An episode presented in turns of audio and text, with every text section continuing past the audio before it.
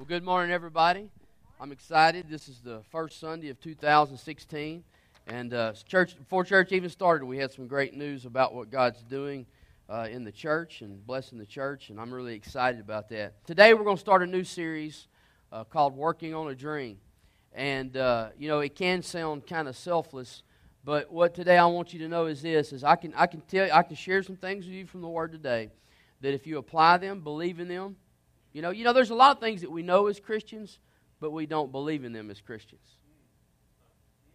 There's a lot of people that know things about the Bible, but they don't believe the Bible. Because when you believe in the Bible and you apply it to your life, you're going to see the fruit. You see, knowing something doesn't put the fruit in your basket. Applying it to your life is what puts the fruit in your basket. Amen? That's why we, that's why we halfway quote Scripture. We only quote the receiving end, not the giving end. You see, there, to most Scriptures and most promises of God, there's a giving end. There's something that He requires on our part that secures the promises from God that says this is what's going to happen. That's why people that, that, that don't that don't obey God talk around going receiving the blessings of God, but they don't receive the blessings of God, or they don't have the favor of God, and they're wondering, why don't I have favor of God? Must be what I know ain't no good. No, it's what you are not applying in your life. Is not any good. And so today I want I want us to build a foundation that is not only going to make two thousand sixteen the best year of our life, but it's going to make the rest of our life built on a foundation that is the Word of God, that is something that you can build on. That is something that when you die, you can look back and say, I built my life on the foundation of God's Word, and it provided fruitfulness to my life. It, it was it was productive for the kingdom of God. Amen. You know, uh, I was I was uh, I'll be forty-three years old next month, and this whole time during worship, I was just thinking about my whole life. I was like I was worshiping, but I was I was just really like I was like swept away. I was just so peaceful, and I was so calm, and just so uh, uh, com- not complacent. What's the other? What's the good word? Not. Content. I was just so content. What'd you say? I was so content, you know, thinking about how, what, you know, God in my life. You wrong for that. What's wrong with you? I was so, I was thinking about God in my life, and I was thinking about all the worry, all the times that I've worried, and all the times that I've fretted, and all the times that I feared, when there was, it was just pointless. You know, Jesus said, you know, take no thought for tomorrow, for today has enough troubles of its own. And He says some other things that we'll talk about. But but how many of you have made your plans for two thousand sixteen? You have plans and dreams for two thousand sixteen. Somewhat? Well, you better get on the ball, William. You're behind, son. You better get thinking about it. What, what's the date today? You're three days behind. You know, I'm, but how many of you, listen, how many of you have plans for two thousand sixteen? You know, pay some bills off. Become richer, become better looking, whatever it may be. Uh, you know, have more kids, have less kids. I mean, whatever it is. But, you know, we do. We have we have these things that we would like to see come about in two thousand sixteen. And, uh, you know, our family, for those of you who don't know, this is my father, Donnie West. Raise your hand. Yeah. My mother, Sherry West. This is my sister, Charissa, and, and her husband, Nick Barker, in the back. And, you know, we've had this dream for a, a long time. It's probably it's been years. We've had this dream of of us as a family, uh, you know, living on the same proper property, and and just living together and being a family. And you know, I mean, it's funny because you go to we go to all these other countries, and the families just kind of add on and live together and support one another. And it's very economical because you only need one tractor and you need one. You know what I mean? It's just it's pretty supportive and structured. Almost kind of like a mini church, you know. This we're here together, supporting each other, caring for one another. But most people and families don't like each other, so they can't do that. And um, so I just, amen. And uh, and so that's okay. I got family members I don't like. Don't feel alone. Amen. So so I'm just thinking, you know, here we are. I mean, we're in the process. Charissa and Nick bought a house on five acres on ten oh three. Uh, it's an awesome patrol base. It's easily defensible and all those important things. Uh, you can call it a compound. I'm okay with that. But there's a deer lease beside it. We'll, we'll be able to shoot. The kids will be able to, you know, get out in the yard and not worry about somebody stealing them or eating them or, you know, whatever. I mean, it's just it's just what it's it's kind of what we've all wanted. And I think, wow, a dream is coming true in our life. A dream is coming true in our life. And you think, well, that must be nice. You know, some of you think, well, I wish my dreams would come true. Well, let me tell you something. There's some things that, that we've had to do to get to this point. And it has nothing to do with our sense and our wisdom and our abilities. It's strictly God. God gets all the credit and all the glory. And, and I want to tell you that there is, if, if you want to live the dream, I would say, then there's only one way to do it, and that's God's way. It's God's way. You know, in this life that we are, we are called to sacrifice, but there is this this this life with God that God wants to be involved in your life. And you know, I was looking at Facebook last night, and you know, you have your employment and all these things, and it said, "Congratulations, you've been working at Gateway for fifteen years." I've been here for fifteen years. Dad's been here for like three hundred sixty-two. But I mean, in two thousand one, I remember, I mean, I look at my life. I remember being called to pastor. I remember not wanting to be a pastor. I remember doing what all I wanted to do, fulfilling all my dreams, being miserable, and not, you know, not, not living the life that God had planned for me. And I remember deciding one day, hey, today I'm going to follow Jesus, no turning back. I'm going to do what He asked me to do. I'm going to die to myself and live for Him. I'm going to lose my life so that I can have a life. And I've, and I've, I've thought back to how that's played out. And how it takes time, and it takes faith, and it takes uh, patience, and it takes trust, and it takes all the things that God requires us to have. And so Matthew sixteen, twenty-four through twenty-seven, this, this is something that you've got to realize beginning from the day you become a Christian. And in Matthew sixteen, twenty-four, it says, "Then Jesus told His disciples, 'If anyone would come after me, let him deny himself.'" Deny himself. How many people, how many Christians do you see denying their selves? Because they're so invested in themselves that they don't have time for Jesus. They don't have time to build His church, to build His kingdom, to do the things that He's called us to do. "And take up his cross and follow me, for whoever would deny him, for forever who would save his life will lose it." If you want to have a life, you need to lose your life. You need to give up your life. "But whoever loses his life for my sake will find it." Now, this wasn't a letter to pastors and missionaries and deacons and elders. This was a letter to anyone who would profess to be a child of God or would desire to be a child of God. And listen to this. "For what will it profit a man if he gains the whole world and forfeits his soul?" What good does it do a person to become the richest, to become the most famous, to become the most successful in worldly standards? What good does it do to acquire all the wealth, all the things, all the stuff of the world and die and go to hell? What good does it do you? It's nothing. It's temporal. It's uh, it's just a, it's just a little dot that we live, and then and then uh, Francis Chan's been doing. I've been seeing the rope video. You know, this rope that goes on and on through infinity, and we're just the we're just the the binding on the end of the rope. But our life in eternity in heaven or hell goes on forever and ever and ever and ever, depending on what we do in this little short life that we live now. It says, "Or what shall a man give in return for his soul? For the Son of Man is going to come with angels in the glory of His Father. And then He will repay each person according to what he has done." The Bible says much about Jesus coming back and repaying even believers for what they have done. So, I mean, we there there are rewards. And so, you know, Jesus and God does reward good things. Amen? He does. The Bible says it many, many times. There are rewards for doing good. There are rewards for investing in the kingdom, for serving, for being faithful. Everybody say it with me. Faithful. Committed. You know what? The Marine Corps' uh, motto was Semper Fi.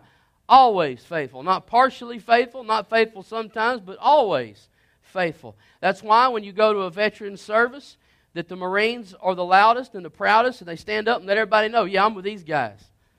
because it is inbred into them that you guys are Marines and you need to be faithful. But you know what? What's more important than the fact of me being a Marine is that I am a child of God. I am a part of something way greater than myself, way greater than anything this world could offer. And so it says here that if you want a life, you need to lose your life. If you want to be rewarded, then we need to do what Jesus has called us to do. Now, our salvation is secure in Jesus Christ. For by grace you have been saved through faith, not of works, not of your own doing, so that no man can boast. So none of us can boast. Our salvation is in Jesus. So you can't say, you know, my works, you know, build or lose my salvation. No. But, you know, the Bible says that Jesus died so that we could do good works. And there's a purpose in them, and we'll talk about those in a minute. So the, here's, the, here's, the, here's what Jesus is saying, and here's what I'm telling you. If you want to live the life that, you know, how many of you know, this is what God was telling me during worship. God has the best interest for you. He does. It doesn't mean that life is going to be peachy keen and easy and all that, because, you know, I mean, God, I mean, Proverbs says that a rod is for the back of a fool. So when you become a fool, what should you expect? A rod across your back. You know what I mean? But the Bible says that, that God disciplines the ones that He loves, and it's evidence that they're His children, okay? So so you can't get in this track that if I serve God, you know, it's just going to be this uphill climb and easy, cheesy, and all this other good stuff. No, it's life. It's a, it's a relationship. It's a process. It's trust. You see, we wouldn't need faith. We wouldn't need trust if we were in scary situations and situations that would require us to trust God when it doesn't look ideal to our natural minds. But the first thing we need to do if we want to see our dreams fulfilled is we need to submit our dreams to God's dream. We need to submit God. God's dream needs to be more important than our dreams. You know, I remember once again when I was a little boy and I surrendered to preach. I knew God was calling me to preach. I was I was at Piney Woods Baptist Encampment. I did not want to go. Why? Because I was a preacher's kid. And I saw the foolishness that we don't put up with, because thank God wise men taught us how not to fool, put up with it. But, you know, I, I was I was limited in my scope to see what God had for me. And and I was I was like Jonah. I was like, I don't want to go there. And it's like I not acknowledged it that night, but then I turned the other direction and just kept going and doing my own thing. And I had all my dreams. How many of you? How many of your dreams have changed since you were little? You know, our, you know, when you're little, you just don't have enough sense to dream, right? You just you want to do anything and everything. You know, Jeremiah. They, they asked him when he was the, on the the homecoming court. You know, what do you want to be when you grow up? And he said, Mom, what makes good money? A mechanic, okay, I want to be a mechanical engineer. He has no idea what a mechanical engineer is. But he just said, yeah, that looks good. Listen, let's put that on there, right? You need to figure out what you want to do, Jeremiah. But, you know, when our kids, you know, I ask our kids, you know, one day they want to be a vet. One day they want to be a doctor. The next day they want to be a pilot. Next day they want to, you know, do all these things. And, you know, I just, I remember, you know, one of my cons- most consistent dreams throughout my whole life was being a mountain man. Living in a cabin in Montana, and Christy wouldn't have it.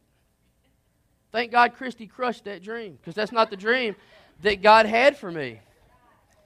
I'm like, really, like I think in heaven I've got this little cabin. I don't want no mansion. I want a cabin with elk and stuff running all over, and eagles landed on the roof, and, you know, I just see my place in heaven, you know, and, and uh, you know, and once a month y'all can visit me, you know, because I'll be, I'll be praying. So, I mean, but, but you know, we do. We how, how many of you remember some silly dreams that you had as a kid? So, dreams are susceptible to change, right? With ma- maturity and with wisdom and with failing too many times and realize, you know, I need to do something else. Maybe this isn't what I need to do, you know. I've been trying out for the worship team for ten years, but, you know, my mom's the only one that told me I could sing, so maybe I need to take that as a hint. Amen. But we need to submit our dreams to God's dreams. Proverbs nineteen twenty-one, many are the plans in the mind of a man. How many of you had many plans? So I, I wanted I wanted a million acres one time, and then I wanted, now, now I just want whatever Charissa's got left. I, I don't want to mow. I want lots of goats. I want more goats than I have grass. I would rather I would rather not cut grass. I'd rather have do- goats dying of not enough grass than having to cut grass because I don't have enough goats, if you know what I mean. So many are the plans in the mind of a man, but it is the purpose of the Lord that will stand. You see, the purpose of God is going to stand.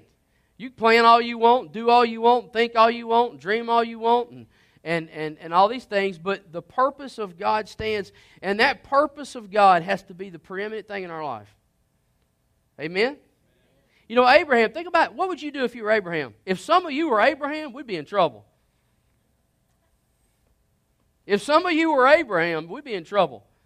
God had to snuff you out and get somebody else to do it. Because God came to Abraham, and God didn't say, hey, look, I'm going to make a deal with you. God said this, leave your family, leave your land, leave your fortune, leave everything you got, and follow me. Amen.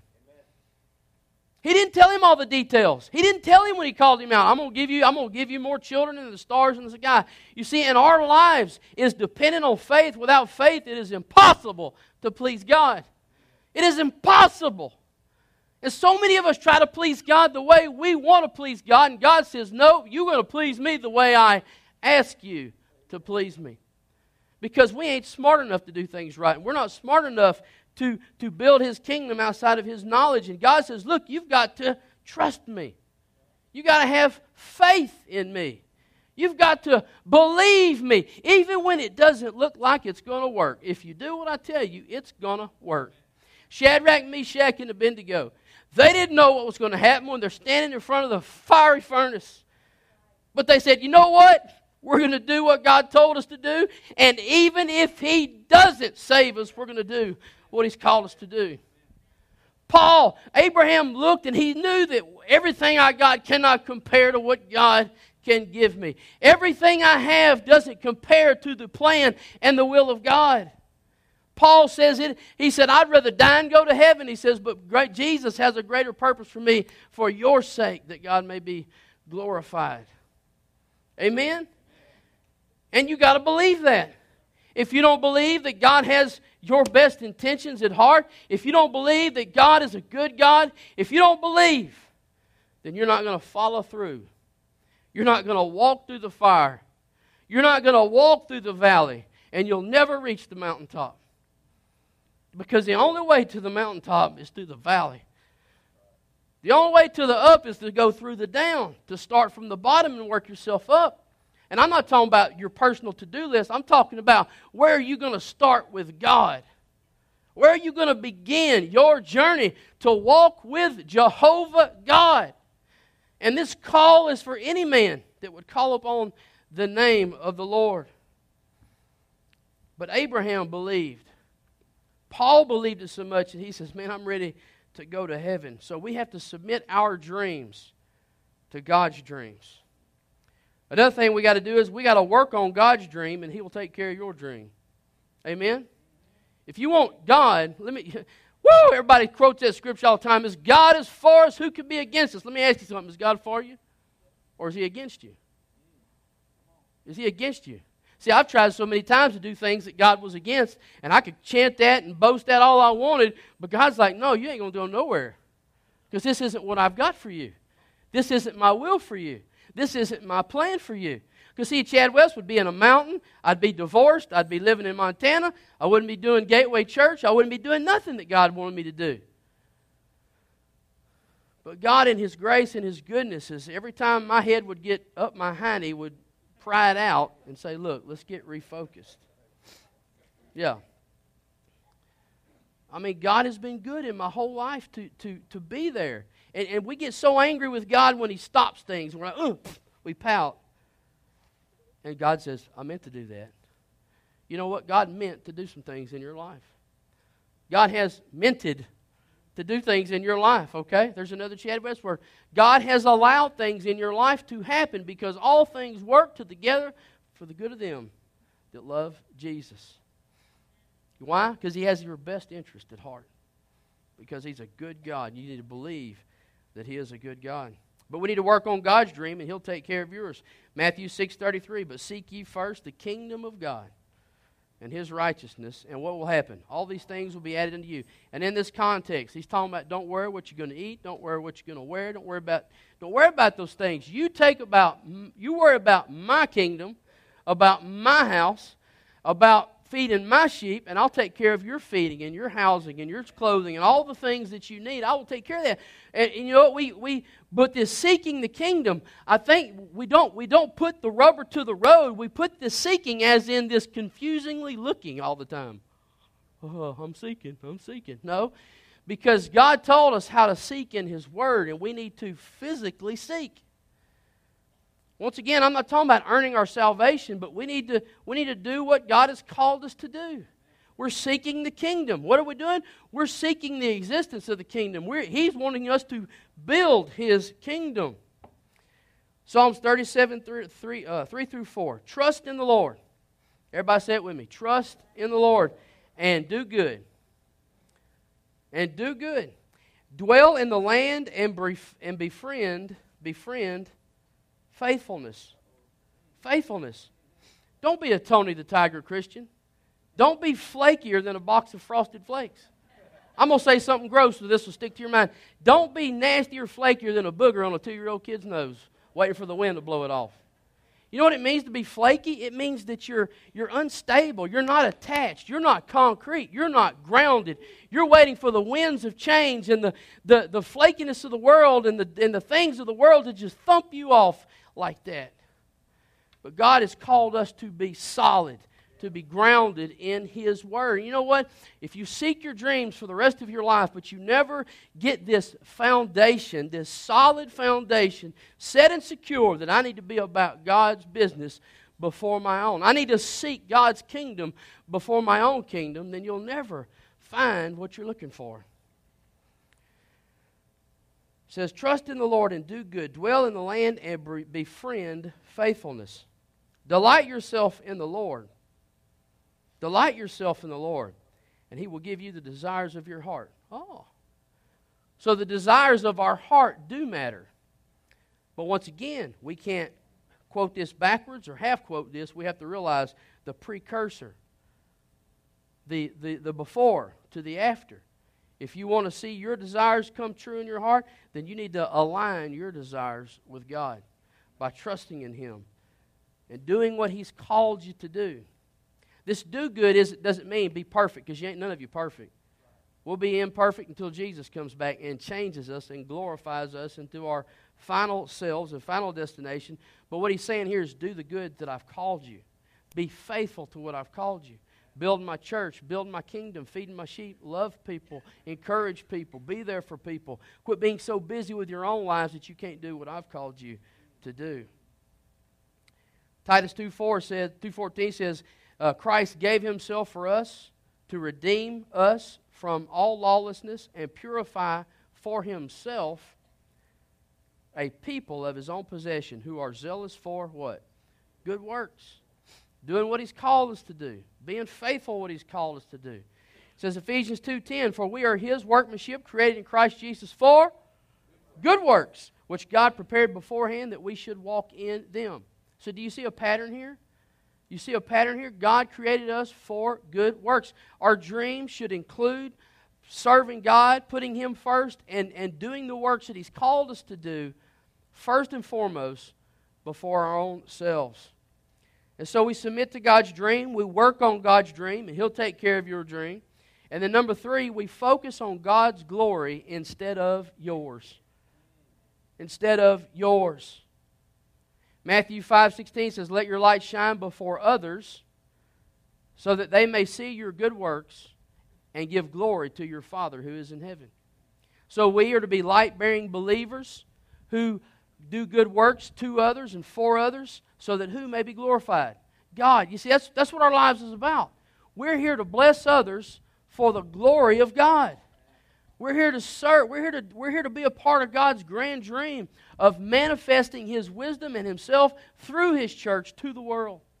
And so this dream is way bigger than our individual lives, but we have to step back and see the big picture that God has called us to be a part of, that is His church, so that He can be glorified, so that Jesus can be known, so that the lost can be saved, so that people can gain a life by losing their lives, by seeing our examples manifested before them. But it's all about stewardship. We're to steward our lives. Our dreams should be to steward our lives for God. And God will begin to change your dreams. God will be able to support your dreams. God, it's all about dreaming with God. With God. Not apart from God, not having my dreams and praying God backs them up, but serving God, putting Him first in my life. Putting Him first in my life. Letting Him partner with me to give me the wisdom and the and the and the discretion and and and giving me the ability to dream things that I could never dream without Him in my life, and begin to partner with Him and do those things. And this last thing, you know, it's all about the glory of for God, not for us. There are so many people who have not began or who have walked out of what God wanted them to do because they were more concerned about their own glory. Their own glory. They were more consumed with, with looking good or being successful or whatever. You know, when I had to make a decision, when I, I was I was a good Marine. I was a good Marine Scout sniper. Everything I did when it came to that, it, it was fruitful. It was good. And I had to decide, do I want to, to glory myself in this, or do I want to glory God? And God made God brought me to the decision table and says, do, do you want to do this for the rest of your life, or do you want to do what I've called you to do? And I said, God, I'm going to do what you've called me to do. And our life cannot be, I mean, there's so many things that we commit to because it's about our glory. It's, it's simply nothing else. Simply nothing else. And when you remove the fact that you want to be glorified, then that thing doesn't mean anything anymore, because that thing simply becomes something that is an obstacle to what God wants you to do. But we're all called to fruitfulness. How many of you believe that? I mean, God told Adam and Eve, be fruitful, replenish the earth. As Christians, we're called to be fruitful believers. We're called to, to, to do fruitful works of light, to build His kingdom. You know, if you look at fruitfulness, I mean, we need to look at it like this, as productivity, right? What is productivity? It means it means making th- making things. It means producing. Producing. We are to produce for the kingdom of God. You know, and pro- productivity is effectively stewarding your gifts, your talents, your times, and energy and enthusiasm for the good of others and the glory of God. That's what we should be doing with our lives. Does God, does, is God interested in the things that you want and desire? Yes, He is. But I tell you what, if you really want to see what God has for you, you're going to have to partner with Him. You're going to have to let Him open your eyes. You're going to have to trust Him. Hey, when I got out of the Marine Corps, I didn't immediately like get a house and all these things. It's been I've been I've been out of the Marine Corps for twenty years. I got out of the Marine Corps. Guess what? I went from being a Marine to a deadgum bolt-up hand. Not that bolt-up hands were bad, but it was a back it was a backstep for me. I went back to four years ago, before I was in the Marine Corps, and I had to start all over. You know, I ended up moving in with my parents because I couldn't afford nothing. Because Christy got, you know, Christy had Cam, Callie. We decided, you know, we made sacrifices so that we could be good parents. And you know, and then all of a sudden I started dreaming. So, man, you know, I need to I need to get the heck out of Dad's house. I'm an adult. You know, I need you know, but but we had several prophetic words that said, hey, the Lord says you need to stay where you're at right now. That had been real easy for me to say, well, that's just the stupidest thing I ever heard. But you know what? I knew in my heart that's what God's desire was. Matter of fact, we even built onto the house. I stayed there. We had Callie. Uh, we built on another room for Nick and Charissa. Our whole family lived together. Man, this is nuts. People thought we were crazy. But I tell you what, it caused me and Nick to grow.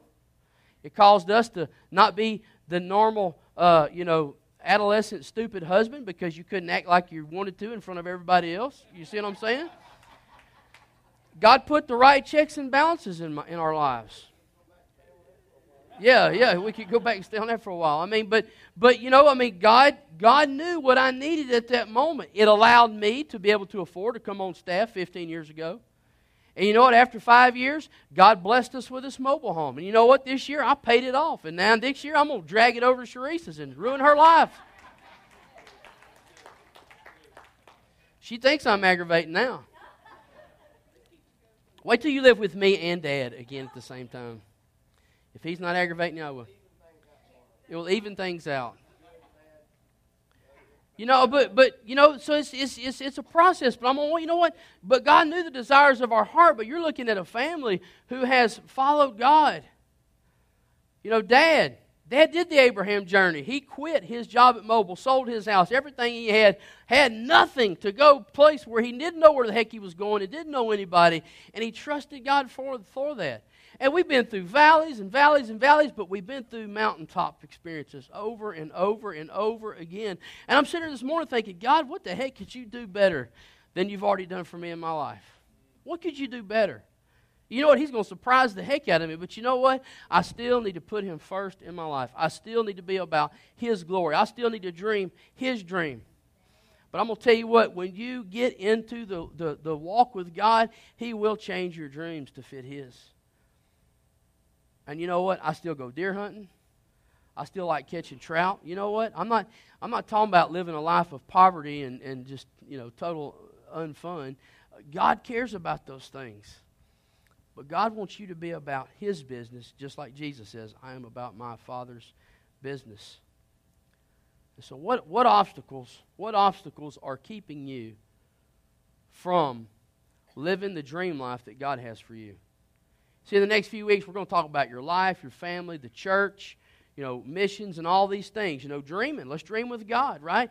But, but first and foremost, if you don't have the foundation to partner with God in your dreaming, if you're about your glory, and you're not willing to lay down your life so that you can gain a life, and if you're wor- if you're not if you don't want to sacrifice or be uncomfortable, trust God in times of, of of hard times and hardships to get to where God wants you to go, then then all this other stuff's going to be for naught. You've got to believe that God has his best interest for you. You've got to believe that God's dream is greater than anything that you can dream. You've got to believe that giving your life to God through Jesus Christ to do what he's called us to do is totally worth it all. But what are some obstacles that you're dealing with? Some of it's laziness. You're just too dang lazy. You're too dang gum selfish. I ain't going to no angel tree to help those daggum kids. I'm going to sleep in. I'm not going to do this. I'm not going to do that. It's laziness. You know, and, and the thing is, the root of this is a biblical deal. It's a character issue that's within you, and God wants to change that. God doesn't want you to be lazy. God wants you to be a, a, a worker, not only for him, but for your family and for the people around you. God wants you to be a worker. He doesn't want you to be lazy. And you know what? The, the polar opposite of that is busyness. You probably deal with that as much or more than anything else because we have so many dreams. Listen, let's go back to that. Many are the plans in the mind of a man, but the purpose of the Lord will stand. And you know what? If you want to see something that'll stand in your life, get with the purpose of the Lord. Get with the purpose of the Lord. Dream his dreams, and then he'll take care of the desires of your heart. But he needs to be first and foremost in your life. And you know what? How many, how many first can you have in your life? There can only be one. And we try to fool ourselves, and we have ten first in our lives. Let me tell you something. They're not all first. They all fall in a chain. But laziness and busyness, both of them equal unfaithfulness because we're either too lazy to be faithful or we're too busy to be faithful. Give up your life to gain a life. Make God's dream your dream. And he'll make the dreams that he has for you, the best dreams, come true.